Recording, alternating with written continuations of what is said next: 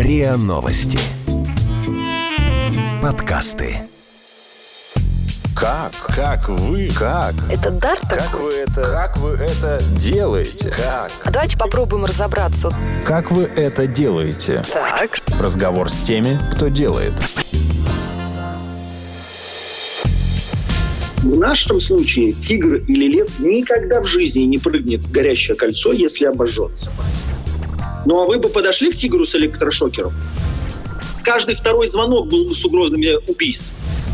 А почему бы цирк будущего не сделать без животных? Потому что это глупо.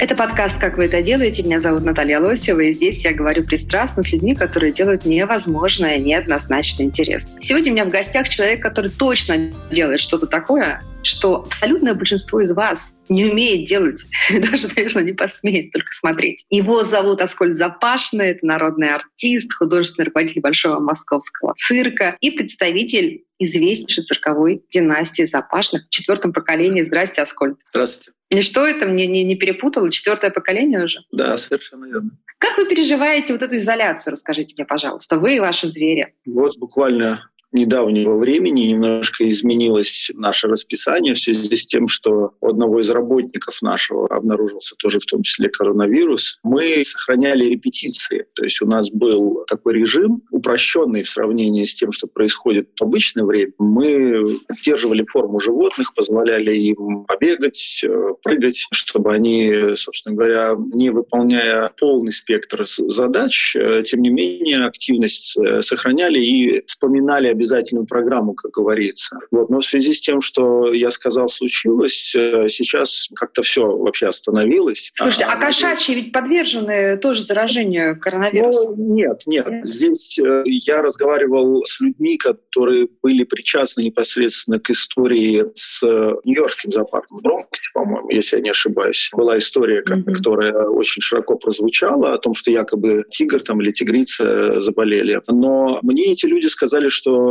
во-первых, если кошачьи или вообще, в принципе, животные и являются носителями этого заболевания, то не являются переносчиками, что очень важно. Почему? Потому что я эту тему очень осторожно трогаю в силу того, что мы сейчас очень в агрессивное время живем, агрессивная информационная война, и, в общем сказать, это любой неосторожный шаг, неосторожное слово может стоить жизни многим животным, потому что если вы не знаете, когда об этом только начали говорить, была очень резкая волна, всплеск, когда люди стали выбрасывать своих животных на улице от страха. Вы думаете, это не фейк? Вы думаете, это реально люди выбрасывали своих домашних Да. животных, вот свою Я не кошечку? думаю, я знаю. Я не думаю, я знаю. Дело в том, что я нахожусь, в общем сказать, в неком сообществе людей, которые занимаются, в принципе, животными по понятным причинам. Да? Это настоящие зоозащитники, то есть это люди, которые не... Не сумасшедшие. Да, мы разделяем очень четко, и, в общем сказать, у нас есть миссия вообще донести до общественности, что есть два типа людей, занимающихся животными. Это зоушиза, это как раз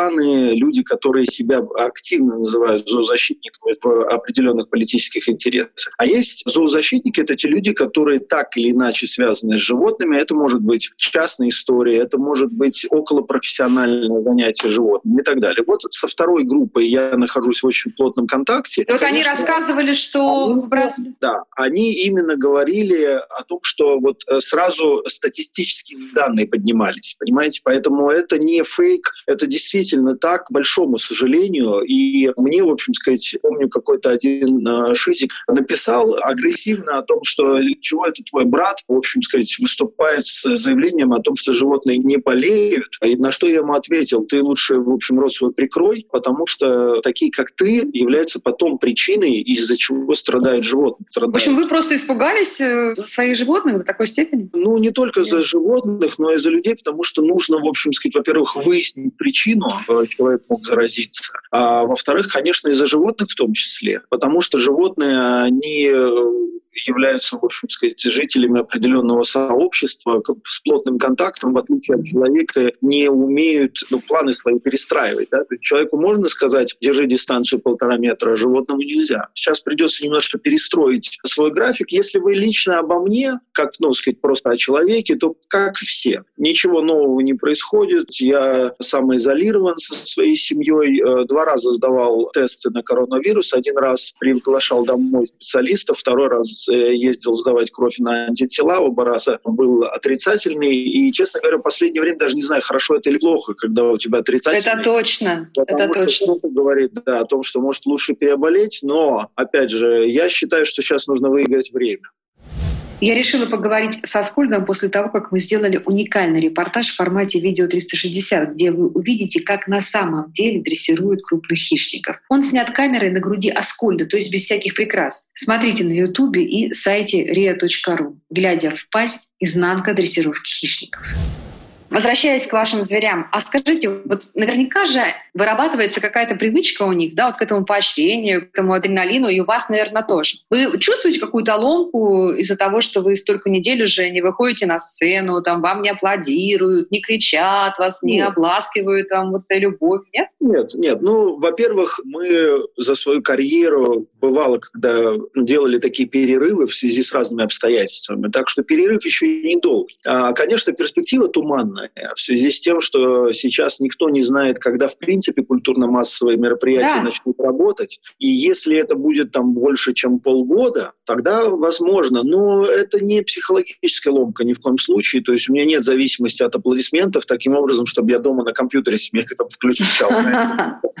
Было бы хорошо. Но вот мне директор московского зоопарка рассказывала, что звери очень тяжело в зоопарке переносят зиму, потому что меньше ходят людей, и они скучают без этого внимания. Ну а ваши как к этому относятся? Вы знаете что? Наверное, у нас в этом смысле с э, зоопарками есть отличия. Почему? Потому что животное в зоопарке, оно находится в состоянии самостоятельного передвижения. И когда приходят люди, они становятся фокусом внимания у животных. Потому что человек сам по себе притягивает к себе внимание, старается даже, в общем, это сделать иногда даже агрессивно. В нашем случае чаще всего зрители э, находятся на фоне у животных, и наши животные, они сфокусированы на нас. Люди, они не так активны за пределами, и кроме этого находятся с точки зрения освещения немножко в тени. У животных на самом деле, у наших, нету даже осознания о том, что там такая большая толпа людей сидит. Понимаете, когда мы наблюдали, ну, с точки зрения такого опыта и, в принципе, наверное, любопытства, каждый раз, когда молодые животные впервые видят толпу людей, то это больше ощущение новой атмосферы, нежели ощущение реальности о том, что было там 2-3 человека рядом с ними, а теперь 3 тысячи, там 5-10 тысяч. М. Они воспринимают, конечно, реакцию первую, например, публики, когда все вместе аплодируют, но больше, как, знаете, если бы с ними рядом сработала какая-то громкая колонка. То есть э, вдруг резкий шум аплодисментов, и их это просто настораживает, но как только они понимают, что это не причиняет им никакого вреда, они потом к этому становятся уже абсолютно нейтральны. У животного стресс вызывает чаще всего необычная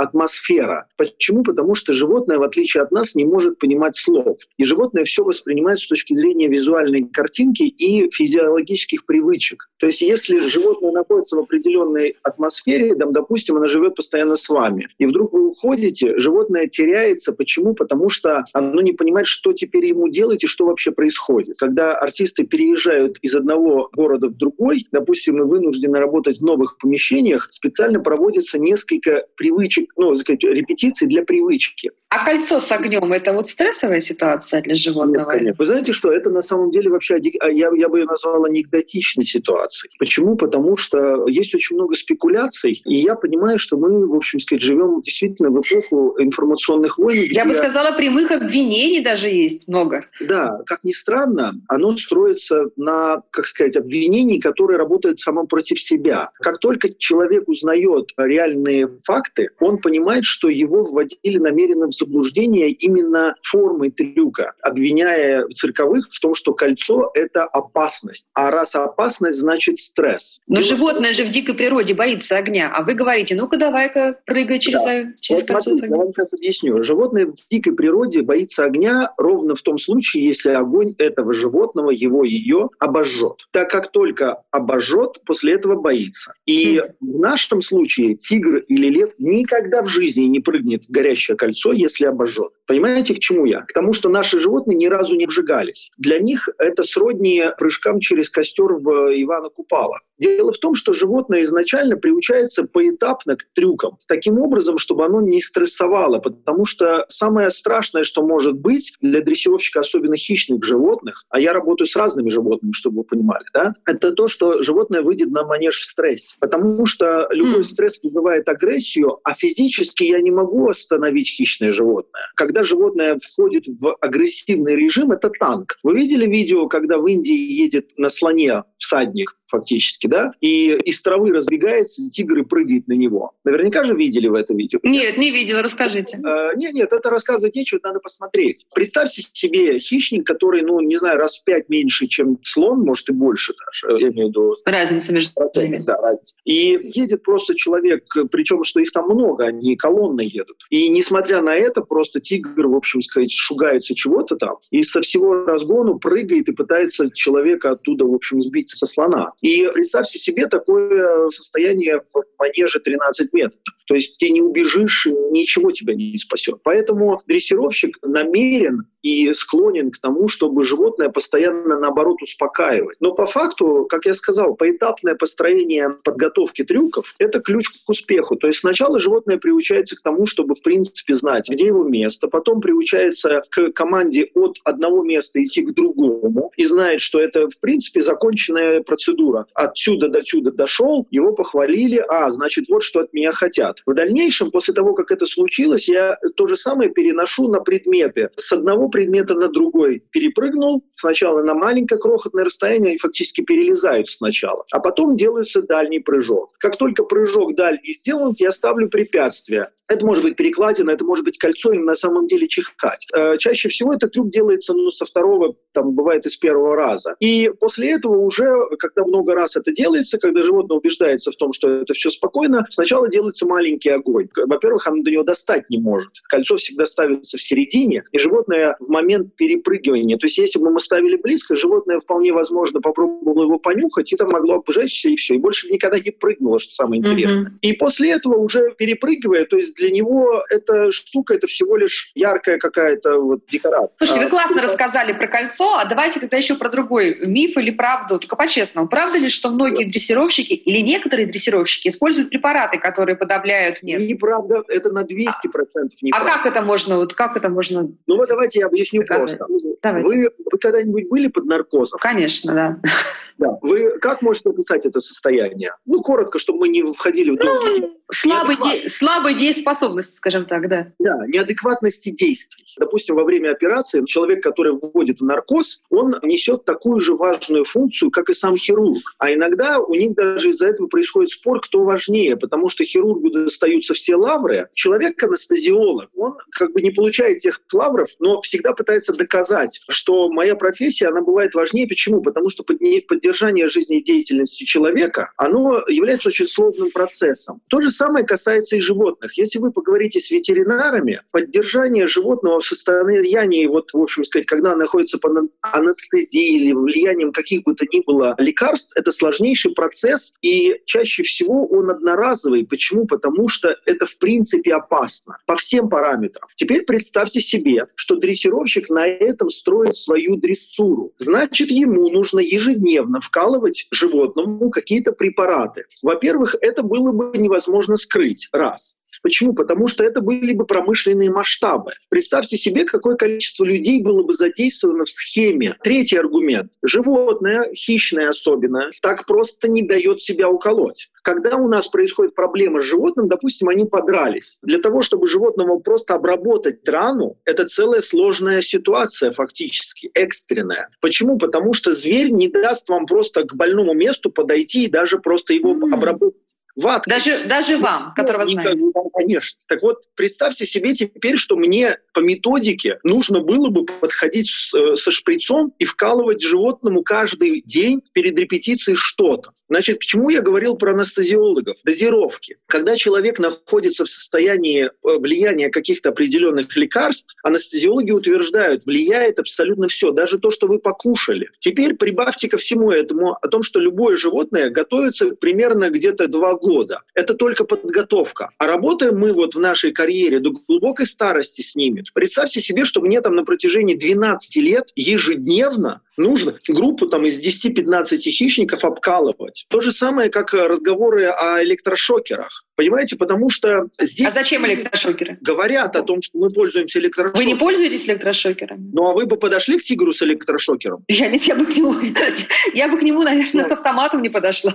Нет, ну вы по факту. Ну вы представьте себе, что мне нужно тигра электрошокером треснуть. Знаете что, мы сейчас открываем видеоканал свой и надеемся на то, что он получит широкий, в общем сказать, резонанс, потому что мы понимаем, что людям нужно уже срочно доносить информацию. А, вы решили теперь все ответить э, публично и Конечно. эксплицитно ну, на все возражения. Как вы это делаете? Разговор с теми, кто делает. А зоушиза – это тихонечко, это называется вирусная реклама. Вы видели о том, что на трибунах потом растягивали баннеры «Запашный корм для энергичных кошек»?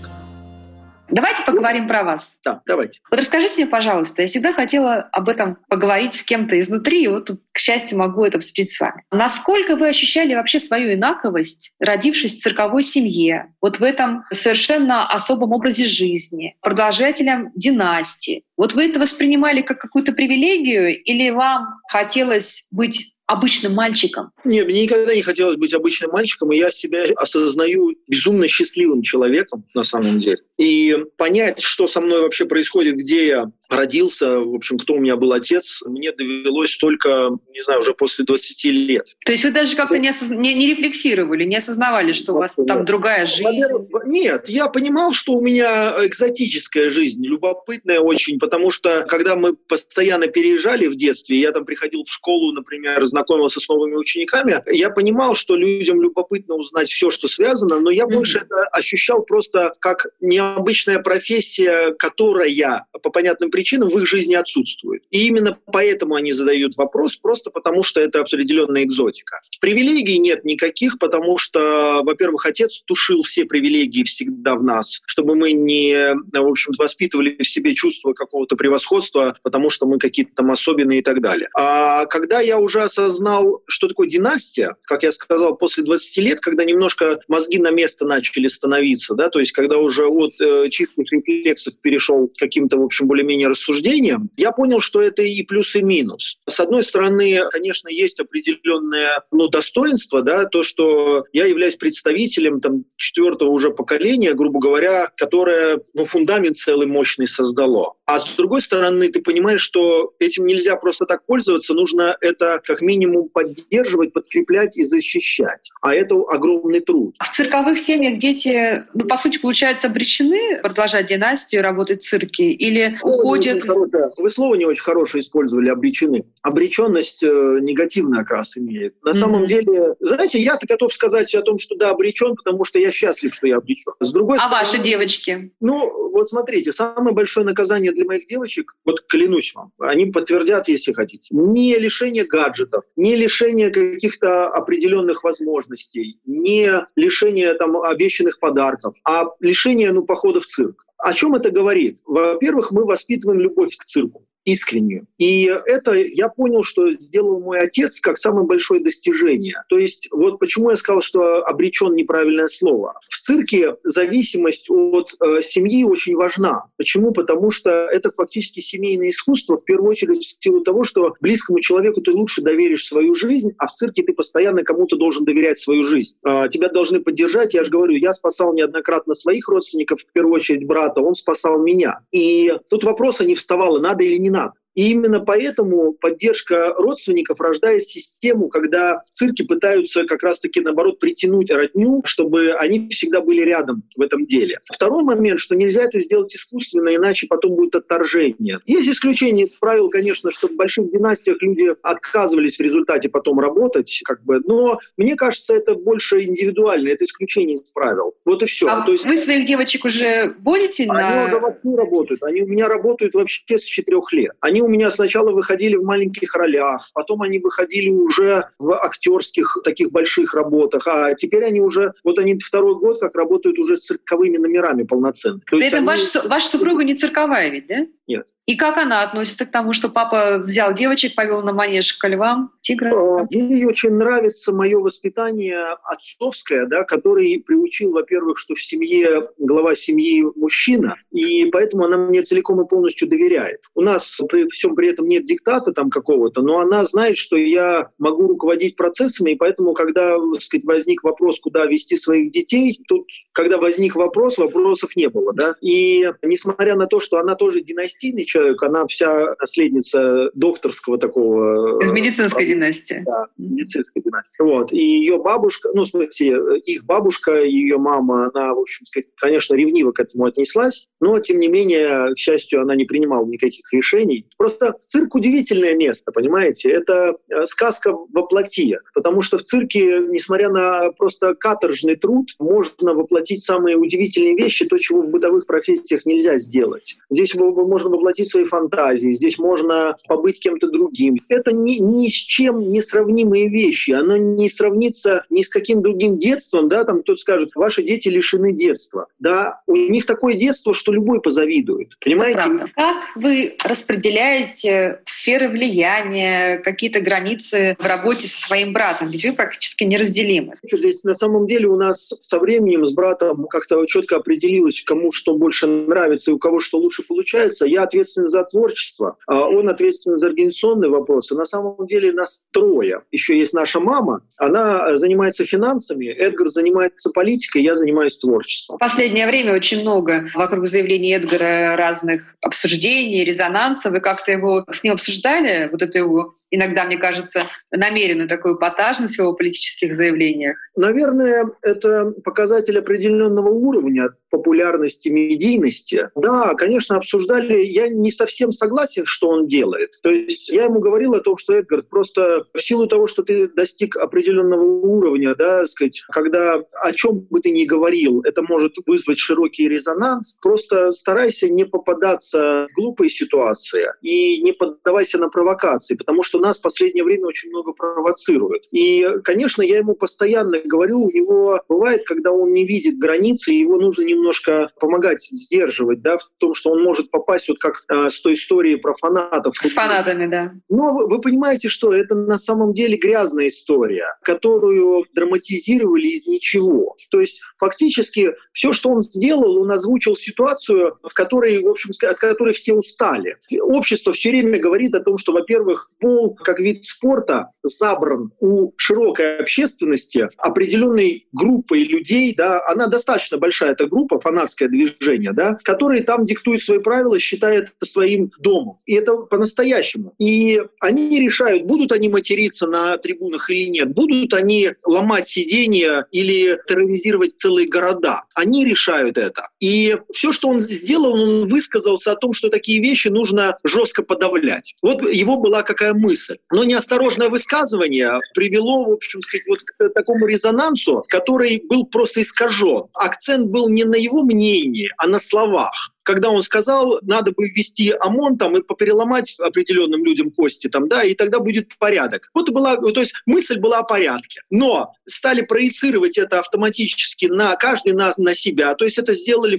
внутри фанатского движения таким образом, чтобы каждый осознал, что это был личный вызов Запашного ему. А дальше это подхватила зоушиза. А зоушиза — это тихонечко это называется вирусная реклама. Вы видели о том, что на трибунах потом растягивали баннеры «Запашный обычный корм для энергичных кошек. И самое интересное, они свою пользу-то от этого получили. То есть они создали негативный фон и поговорили о запашных. И дальше потом была история, они пытались развить это в то, что фанатское движение против цирка с животными. Никого не, не беспокоило о том, что раньше фанатское движение вообще не было с точки зрения вот такой политики против чего бы то ни было. Они занимались своими делами и все. Поэтому я, конечно, брату говорю, я от этого очень тоже пострадал, чтобы вы понимали. Мне два а дня... Как, каким образом? Мне два дня в промежутком секунд в 30 без перерыва днем и ночью звонили разные агрессивные люди. Они выложили наши телефоны на, в социальные сети внутри своего, так сказать, вот этого круга. И взяли, написали о том, что давайте затерроризируем запашных. И мне звонили с угрозами мне, моей семье. У нас возле подъезда нас поджидали люди. Мне угрожали, знаете, сколько раз смертью? Вы себе даже не можете представить. Каждый второй звонок был с угрозами убийств. Вот это во что это все вылилось, понимаете? Кто-то перевел целенаправленно тему таким образом, чтобы можно было просто-напросто уйти от основной проблемы. Эта проблема-то не была решена. Но во всем сделали козла отпущения Запашного. Ну вот, э, конечно, это было уроком ему для того, чтобы он подбирал правильно слова, понимая, где он находится. То есть медийность — это ответственность. И в данном случае его вина есть, безусловно, в том, что он, в принципе, не имеет права так под слова подбирать.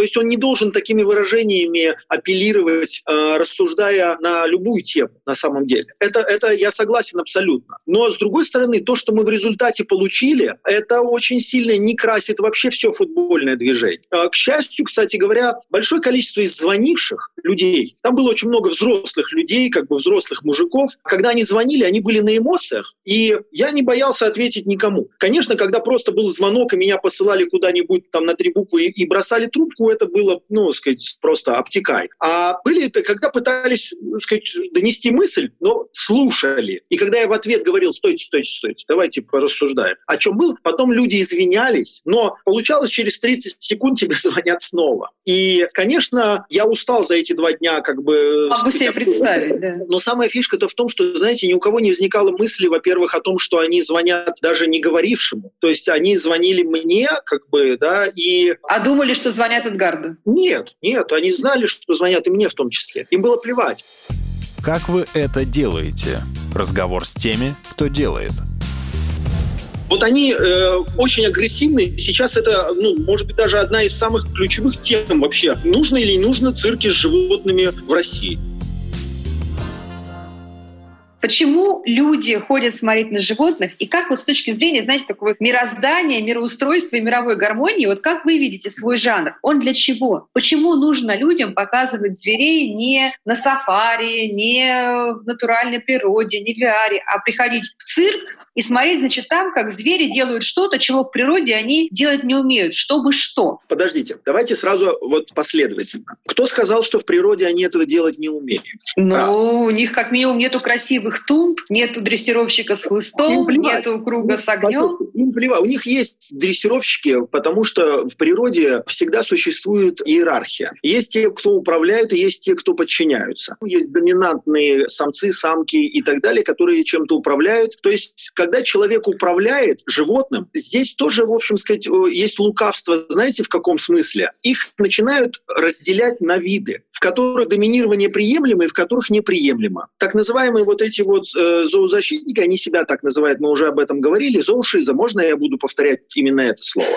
Значит, зоушиза, она пытается разделить, есть домашние животные, а есть дикие. В их представлении дикие животные — это все те, кто не собаки и кошки. Все. Точка. Третьего не дано. И считают они, что можно, в общем сказать, людям навязать следующее. Собаками можно управлять, а тиграми нет собака изначально тоже была дикой, и она была домашнена. Домашним животным может быть любое животное экзотическое. Это может быть попугай, тигр, там, не знаю, да хоть медуза на самом деле. Просто дело в том, что у нее мозгов недостаточно, чтобы показать, в общем сказать, да, свою домашненность и так далее. Но если она в аквариуме будет долго плавать, значит, она домашнена. Дикое животное в том числе может быть и собакой. Мы находимся с животными либо в контакте, либо нет. Для чего я все это освещаю? Это очень важно. Все взаимосвязано. Нельзя делить на категории, потому что тогда mm-hmm. получается как раз создать вот эту абсурдную ситуацию. Аскольд, еще раз, вы зачем показываете людям своих животных в цирке? Но вы же все равно хотите что-то рассказать, да? Это достижение. Это достижение, это то же самое, как зачем человек обучает собаку трюкам. Ведь это круто смотреть, когда собака способна делать удивительные вещи. Если бы я пришивал собаке третью ногу и показывал это, тогда было бы да. Я бы шел против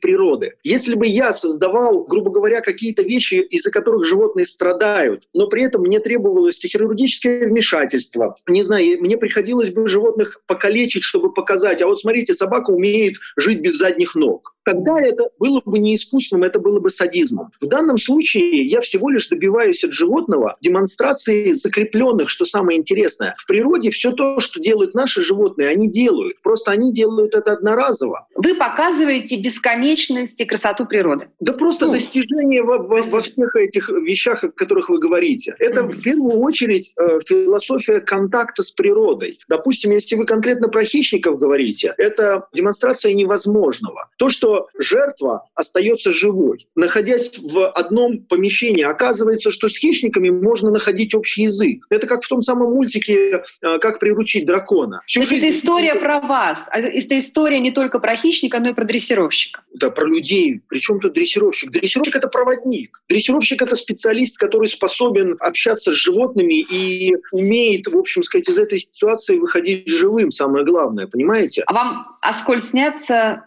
кошмары про цирк? Нет. Никогда в жизни. Что там вы зашли, на вас набросился зверь? Ну, может быть, за всю жизнь пару раз было что-то подобное, но вы знаете, что это не то, чтобы как-то спроецировано было вот ситуациями таким образом, что мне теперь снятся сны, потому что я стал бояться хищников. Нет. На меня неоднократно кидали животные в жизни, и поэтому я не боюсь этого. Животные в жизни вы имеете в виду ваши? Да, конечно. А что вы делаете, когда на вас кидается животное? Ну, господи, ну, во-первых, э, когда уже кидались, то это просто чисто было ну, ситуационно. То есть э, пару раз было, я просто прыгал назад, падал на спину, меня просто спасали, брат там спасал, переграждая путь э, животному. Было, когда один раз меня тигрица повалила, ну, просто отдирали от меня. А после этого страшно заходить след, на следующий наоборот, день? Нет, наоборот, меньше страшно. Когда ты однажды осознал проблему физически, а ты перестаешь ее бояться эмоционально.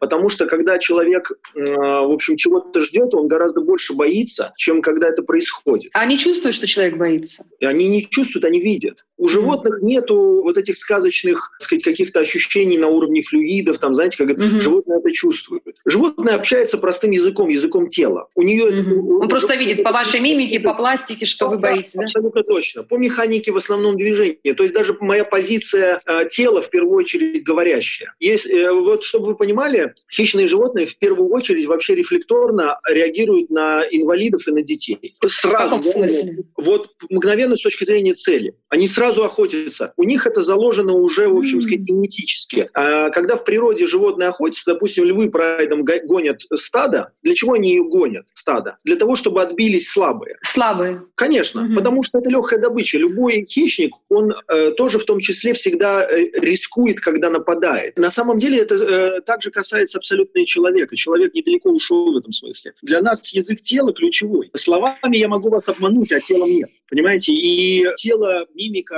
вот ваша улыбка в том числе о многом говорят. А как вы поступаете с немощными животными? Вот тигры, львы, которые становятся старыми, слабыми, что вы Они у нас в основном доживают, но были исключения из правил, когда мы пристраивали животных. Дело в том, что в цирке, как в любом социуме, важна экономика. И когда критическая масса животных становится старой, получается, что нужно, в общем сказать, молодое это поколение привлекать, а у меня есть ограничения. То есть мы не можем там животных покупать бесконечное количество. У нас есть определенная фиксация поголовья, сколько мы можем себе позволить содержать. И мы стараемся в этом случае как бы пожилых животных пристроить, но это очень редко бывает на самом деле. Почему? Потому что, во-первых, мы пристраиваем их только когда мы уверены в том, что им там будет хорошо. А как вы относитесь к передвижным циркам, к шапито? Я так понимаю, туда как раз очень часто попадают животные из больших цирков э, вот тут доживать. Нет, нет, нет, нет. Нет, это неправда. Это Из больших цирков Шапито как таковой нету такой схемы передачи. Шапито — это тот же цирк, только передвижной и в основном либо является наследием старой формы. Вот в Европе, например, все только в Шапито работают. И иногда заезжают в спортивные комплексы или еще куда-то, в какие-то помещения. Но Шапито является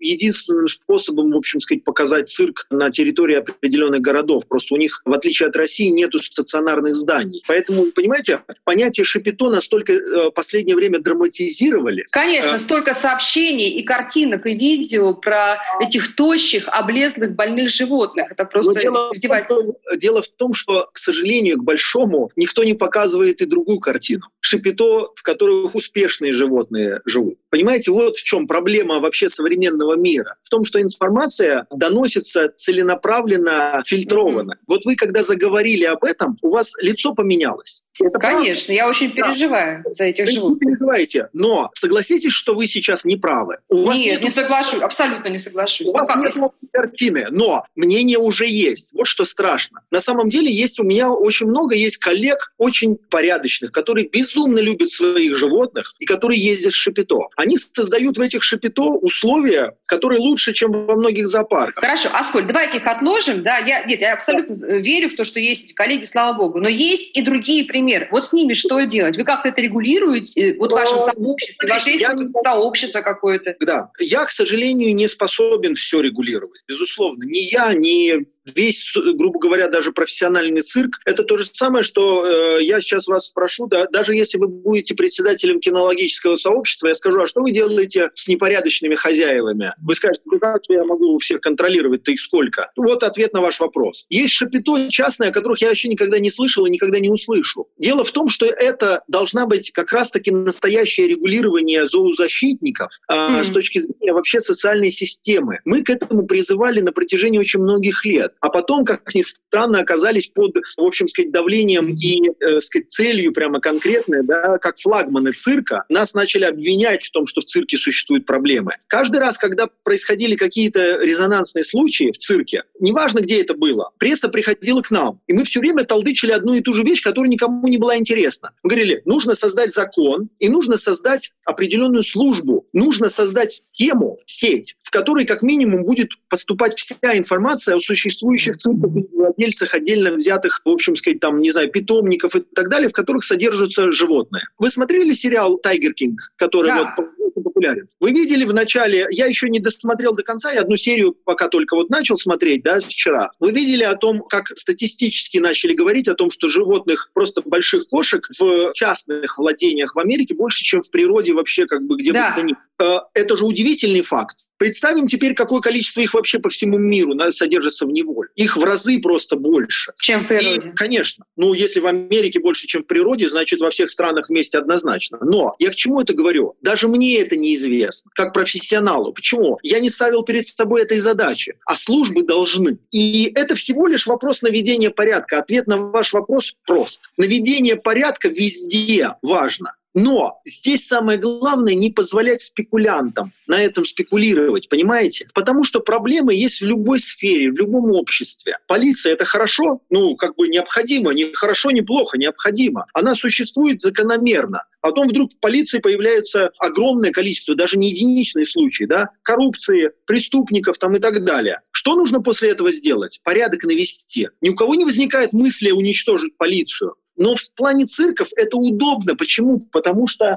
здесь цель немножко другая. Понимаете, я возвращаюсь... Цель. А кому нужно, а кому нужно уничтожить цирк? А правда, я же сказал, организациям, которые заявляют о себе. Раньше в нашей стране не было влиятельных организаций, которые занимались бы так называемой вот этой, так э, сказать, зоозащитой, но это зоошиза. А они ставят перед собой целью политическое влияние и заработок денег. Все. Да нет, вы им нужны, потому что им тогда не, некого будет критиковать. Вот они очень агрессивны. Сейчас это, ну, может быть, даже одна из самых ключевых тем вообще. Э, нужно или не нужно цирки с животными в России? Это сейчас поднято на, в общем сказать, почти государственный уровень. Да? То есть я в Государственной Думе уже на эту тему рассуждал с людьми. И возле моего цирка выходят люди с плакатами, а я задаю вопрос. Сколько животных ежедневно умирает для того, чтобы прокормить город? Это десятки тысяч животных. Что вы имеете в виду, чтобы сколько ну, животных умирает?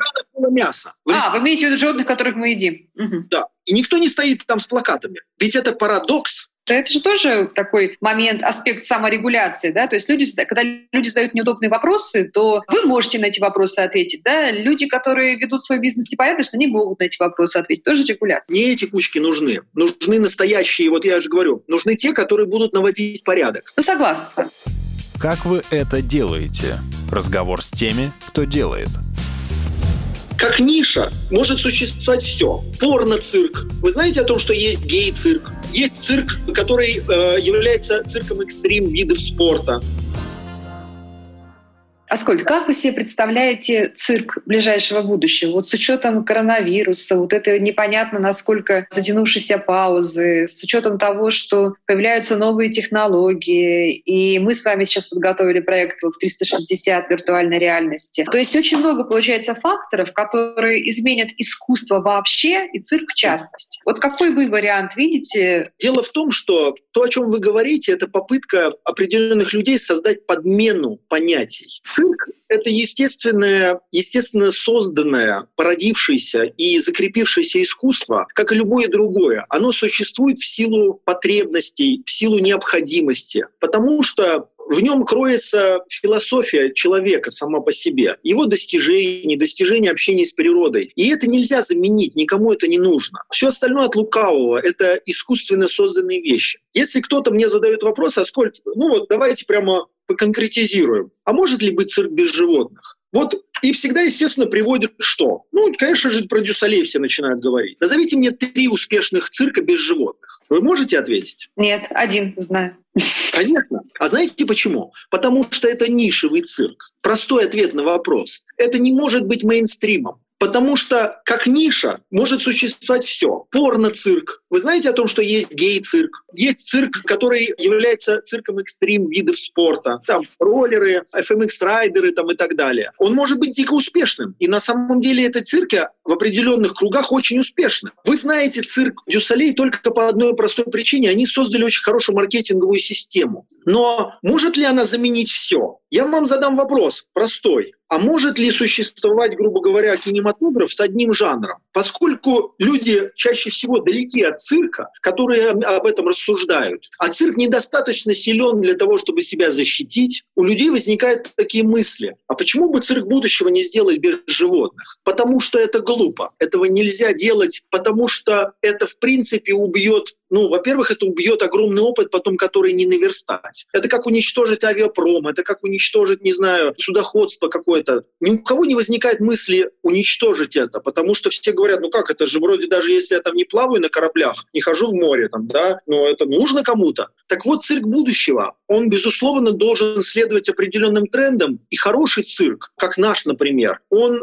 конечно, следует трендам. Во-первых, ну, знаете, что мы в первую очередь изменили? Что? У нас, у нас в работе с животными нету экстрим-трюков больше, потому что их не хотят смотреть. Каждый раз, когда я сейчас делаю какой-то трюк, все рассматривают его не с точки зрения достижений, как раньше. Все рассматривают его с точки зрения того, а не было животному больно, когда его этот трюк делали. И важно, как он визуально сейчас выглядит. И мы делаем сейчас дрессуру, грубо говоря, лайтовую, которая не требует вообще никаких достижений. Жалеете о том, что Конечно. теперь дрессура? Конечно. Никакие технологии, они не должны подменять понятия. Эти технологии, они должны дополнять. Они должны помогать нам создавать определенные визуальные эффекты и так далее, которые должны в первую очередь подчеркнуть мысль, которую несут. Да? В кино специальный эффект — это всего лишь инструмент. Чем меньше заметен эффект, тем более он профессионален. И цирк будущего, в моем представлении, это следование определенным трендам, да, сказать, интересны сейчас такие истории там, и так далее. Цирк должен быть актуальным. Технологии внедряться, безусловно, должны, но ничего не должно подменять одно другое. И в первую очередь это цирк выбора, когда как в кинематографе жанры, также есть цирки, которые предоставляют услуги. Но не должно быть засилия, как, грубо говоря, опять же, толерантность — это хорошо? Да, конечно, хорошо. До тех пор, пока она не влияет на вас таким образом, что вы даже свое мнение уже не можете сказать. Мы с вами уже сейчас боимся сказать где-то вслух о том, что «а мне, может, не нравится, так сказать, демонстрация того, как геи целуются в кадре. Мне правда это не нравится. Я ничего не имею против геев, но мне не нравится, когда меня в каждом фильме пихают о том, что геи — это нормально. Но это внедряется до такой степени, что тебе не задают уже вопрос, а хочешь ты или не хочешь, а если ты выступаешь против, тебя уже прессуют. Нужно давать возможности. Должен быть гей-цирк? Да, пожалуйста, пусть он существует. Но не должны быть все цирки гей-цирк. Должен быть эротический цирк. Он существует, и в том числе есть представление Зуманити у того же цирка Дюссалей. И понятно, что с точки зрения коммерческой люди рассуждают только, что приносит, а что не приносит. Но в этом и есть разница между искусством и бизнесом. В любом шоу-бизнесе искусство должно состоять из двух составляющих, да, поэтому оно называется шоу-бизнес. А цирк в том числе — это тоже шоу-бизнес. Ну что, друзья, это был непростой разговор со страстным и пассионарным Аскольдом Запашным, представителем одной из самых знаменитых цирковых династий мира, народным артистом России. Это был подкаст «Как вы это делаете?». Меня зовут Наталья Лосева, и здесь я говорю пристрастно с людьми, которые делают невозможное, неоднозначно интересное. Вы слушали эпизод подкаста «Как вы это делаете». Автор и ведущая подкаста Наталья Лосева. Подписывайтесь на подкаст на сайте ria.ru в приложениях подкаст с Web Store и Google Play.